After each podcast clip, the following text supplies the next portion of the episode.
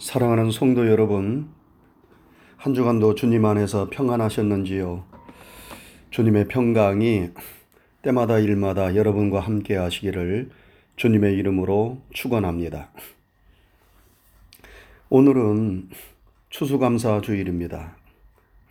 추수감사 주일임에도 불구하고 우리가 교회에 모이지 못하고 이렇게 다시 줌으로 예배를 드리고 있습니다. 우리의 처한 환경과 형편이 마음껏 하나님께 감사하고 찬양할 수 없는 상황이지만 우리는 이런 상황 속에서도 감사해야 합니다. 올해는 유독 하박국의 감사가 생각납니다.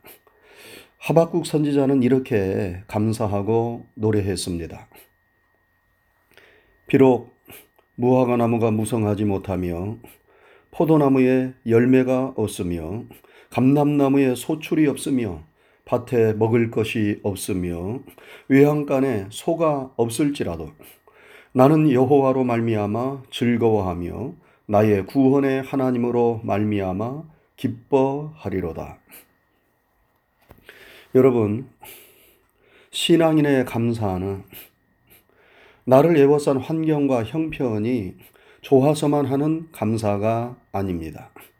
그렇지 않을지라도 하나님이 나와 함께 하시며 나를 구원해 주실 것을 믿으며 소망 가운데 하는 감사입니다. 그러므로 감사는 시와 때와 장소가 따로 없습니다. 언제 어디서나 우리는 하나님의 사랑을 믿으며 희망을 놓지 않고 감사해야 합니다. 여러분, 제가 늘 하는 말입니다만, 수도원과 감옥은 그 환경이 비슷합니다. 다 갇혀 삽니다. 자유가 구속받는 환경입니다. 그런데 그 차이가 무엇입니까?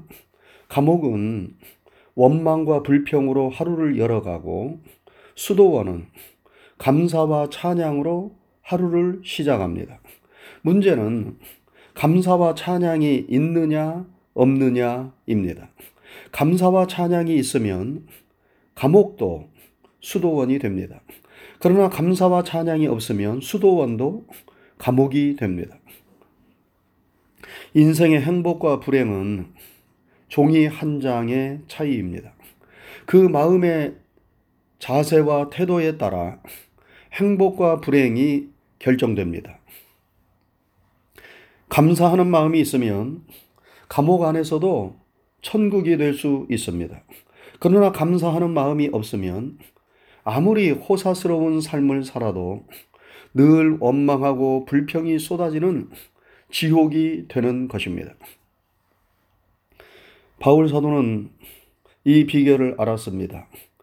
그래서 그는 내가 풍부에 처할 줄도 알고 비천에 처할 줄도 알고 일체 모든 일에 자족의 비결을 배웠노라고 말씀했습니다.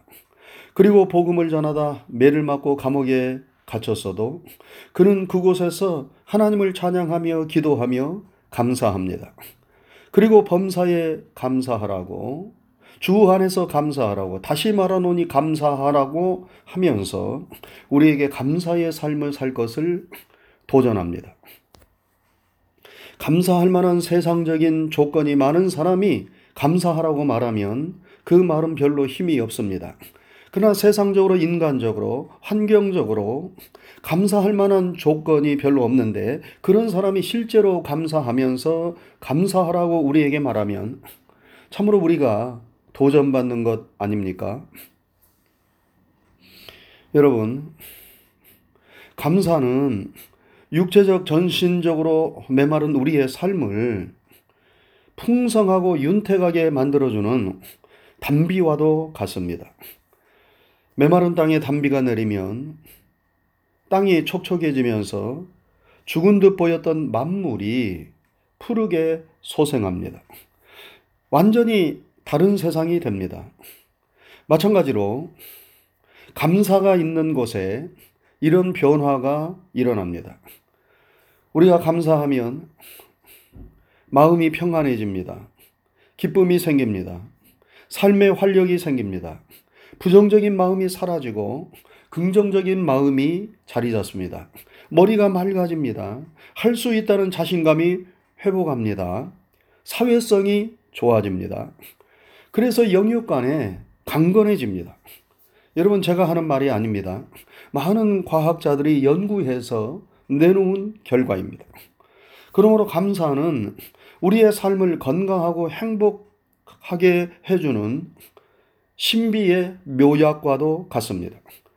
그래서 성경은 우리가 어떤 상황 속에 있든지 간에 항상 기뻐하고 범사에 감사하라고 하는 것 아니겠습니까? 기뻐하고 감사해야만 하는 상황이 아니라 할지라도 기뻐하고 감사할 때 기적이 일어나고 우리의 삶에 놀라운 변화가 일어나기 때문입니다. 여러분, 우리는 참으로 하나님께 감사해야 할 일들이 너무나 많습니다. 오늘 우리가 보는 찬송가 가사에는 세상 모든 풍파 너를 흔들어 약한 마음 낙심하게 될 때에 내려주신 주의 복을 세어라. 주의 크신 복을 내가 알리라. 하면서 받은 복을 세워보라고 말씀합니다.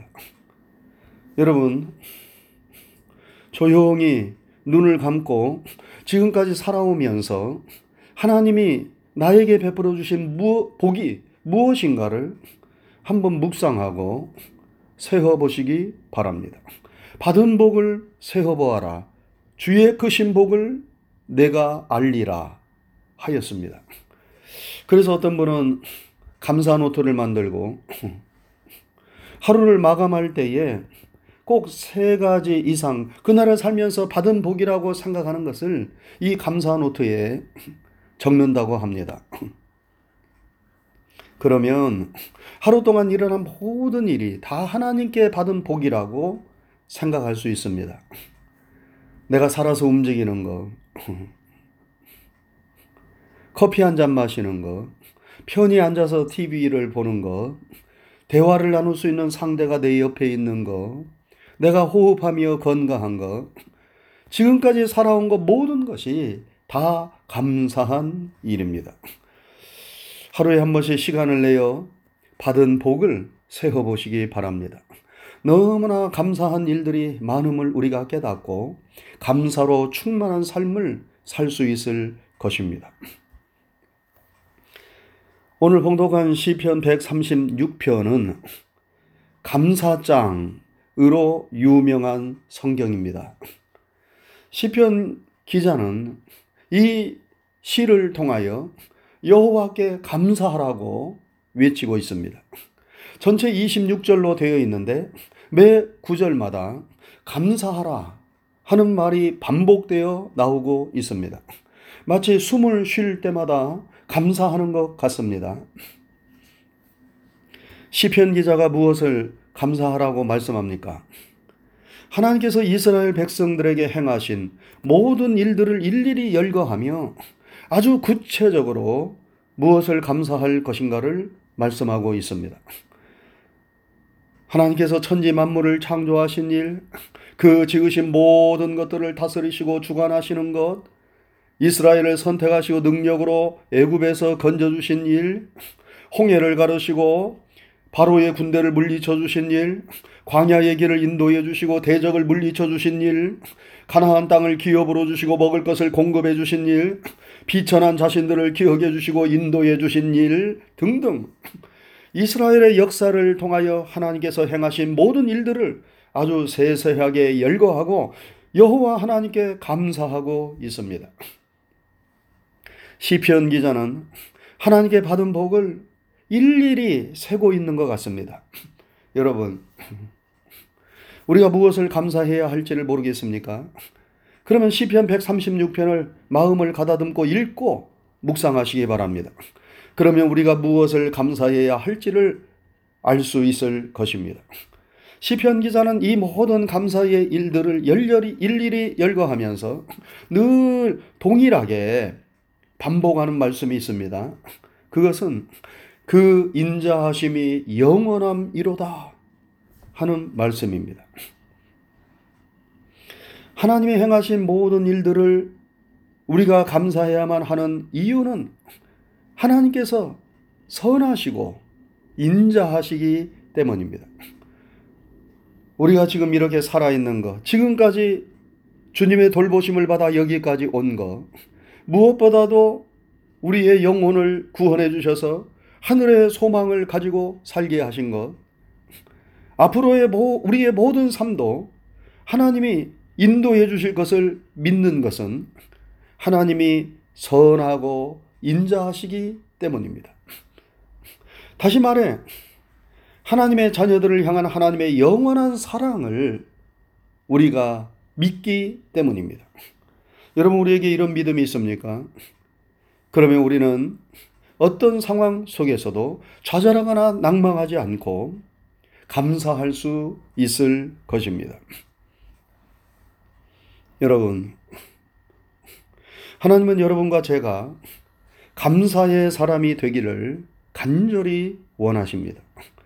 그래서 감사하는 자를 보시면 하나님은 기뻐하시고 좋아하십니다. 그리고 감사하는 자를 하나님은 찾으십니다. 10명의 문둥병자들이 예수님으로부터 고침을 받았습니다. 그런데 예수님께 돌아와 감사를 표한 문둥병자는 단 한 사람, 사마리아인 문둥병자였습니다. 예수님은 그에게 물었습니다. 나머지 아홉은 어디 있느냐?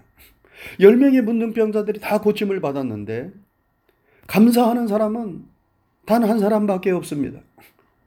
나머지 아홉은 어디 있느냐? 하시는 주님의 물음은 주님은 오늘 또 주님의 은혜에 감사하는 사람을 찾고 계시다는 말씀입니다. 여러분, 내가 은혜를 베풀고 사랑을 주었는데 그것을 까맣게 잊어버리는 사람이 있다면 서운하지 않겠습니까? 그러나 그 은혜를 기억하고 감사를 표하는 사람을 보면 기뻐지요. 그리고 더 도움을 주고 싶습니다. 사람도 그러할진데 하나님은 더욱 그러시지 않겠습니까? 우리가 감사할 때 하나님은 더 큰 감사의 조건을 주십니다. 사마리아인 문둥병자가 예수님께 돌아와 감사를 표했을 때 예수님은 그에게 일어나 가라. 내 믿음이 너를 구원하였느니라. 이렇게 말씀하시므로 그의 영혼까지 구원해 주셨습니다.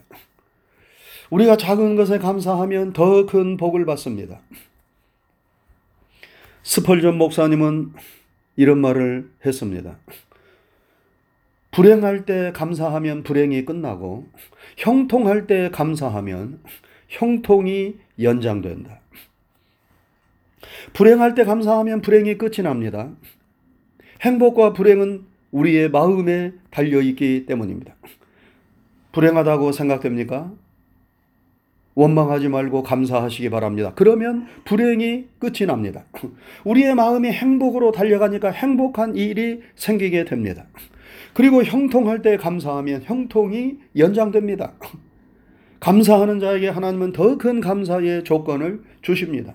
있는 자가 더 받게 되는 것은 하나님 나라의 비밀입니다. 감사하면 하나님은 더 좋은 것으로 쏟아부어 주십니다. 왜냐하면 감사하는 자는 교만하지 않고 겸손하기 때문입니다. 하나님의 은혜를 잊지 않기 때문입니다. 하나님의 영광을 위하여 살아가기 때문입니다. 그래서 하나님은 감사하는 자에게 더 좋은 것으로 계속 부어주시는 것입니다. 그러므로 여러분, 감사하면 손해볼 것이 하나도 없어요. 불행할 때 감사하면 불행이 끝이 나고 형통할 때 감사하면 형통이 연장되니까 좋은 일만 계속되는 것 아닙니까? 항상 감사하시기 바랍니다.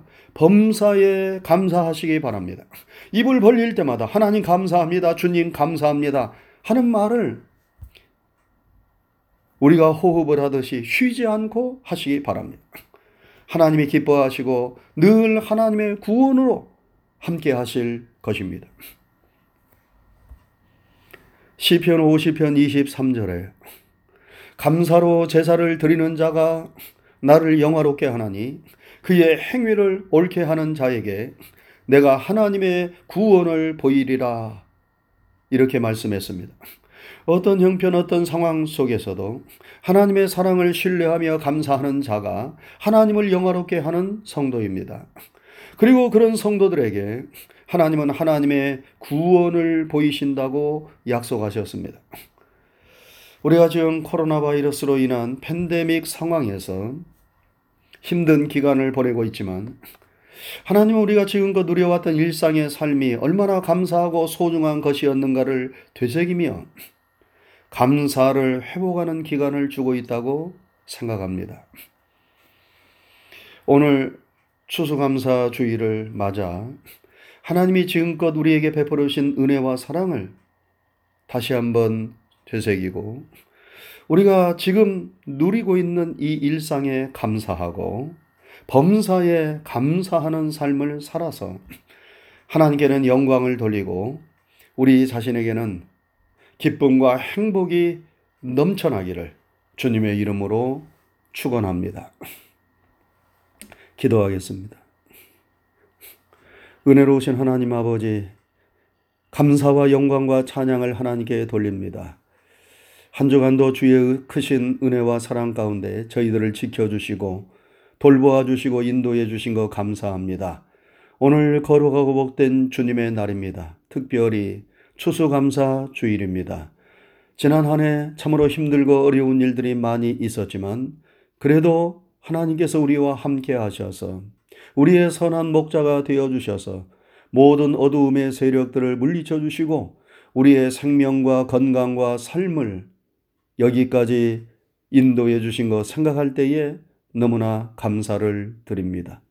오늘 우리의 마음 속에 주님이 우리에게 행하신 모든 일들을 다시 한번 되새기며 하나님 앞에 우리의 마음 중심 다하여 감사하는 그런 거룩한 주일이 되게 하여 주시옵소서.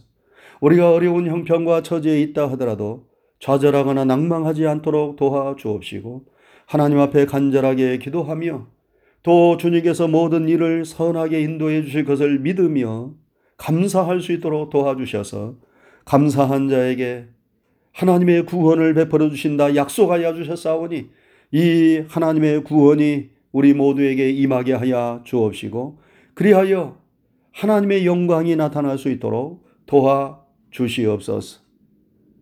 참으로 힘들고 어려운 상황 속에 우리가 처해 있습니다. 코로나 바이러스로 인하여 전 세계의 수많은 사람들이 죽고 또 불안하고 두려움 가운데 있습니다. 하나님이 이 어려움을 해결해 주셔야 하겠습니다. 극렬과 자비를 베풀어 주옵소서. 그동안 우리에게 베풀어 주신 하나님의 은혜와 사랑이 얼마나 크고 놀라운 일인가를 다시 한번 기억하게 하여 주옵시고 우리가 그동안 감사를 잊어버린 것이 있다면 용서하여 주옵시고 우리에게 베풀어 주셨던 그 은혜를 다시 한번 되새기며 우리의 마음 속에서 감사가 회복되고 더욱더 감사로 충만한 삶을 살아갈 수 있도록 도와주셔서 코로나 바이러스도 우리가 물리치고 하나님이 베풀어 주신 놀라운 구원의 역사를 체험할 수 있도록 이 세상을 극률히 여겨 주옵시며 우리 모두를 선하게 인도하여 주시옵기 원합니다. 하나님 이제 얼마 남지 아니한 이 2020년도도 주님의 극렬로 함께하여 주셔서 우리가 좋은 마무리를 할 수 있도록 도와주시고 우리의 모든 어려움을 잘 이겨내고 믿음으로 승리의 고백을 하나님 앞에 돌릴 수 있도록 이끌어 주시옵기를 원합니다. 우리 사랑하는 성도들 건강을 지켜 주옵소서. 영혼과 믿음을 지켜 주시옵소서. 가정을 지켜 주시옵소서. 사랑하는 자녀 손들을 지켜 주옵소서. 경영하는 사업과 다니는 직장과 모든 범사와 출입 하나하나를 우리 하나님이 지켜주셔서 하나님의 은혜 안에 거하게 하여 주옵시고 날마다 하나님을 찬양하며 감사하는 삶을 살아가게 하여 주시옵소서. 주님께 이 한 주간의 모든 되어지는 일들도 믿음으로 맡기고 감사를 드립니다. 예수님 귀하신 이름 받들어 감사하고 기도드리옵나이다. 아멘.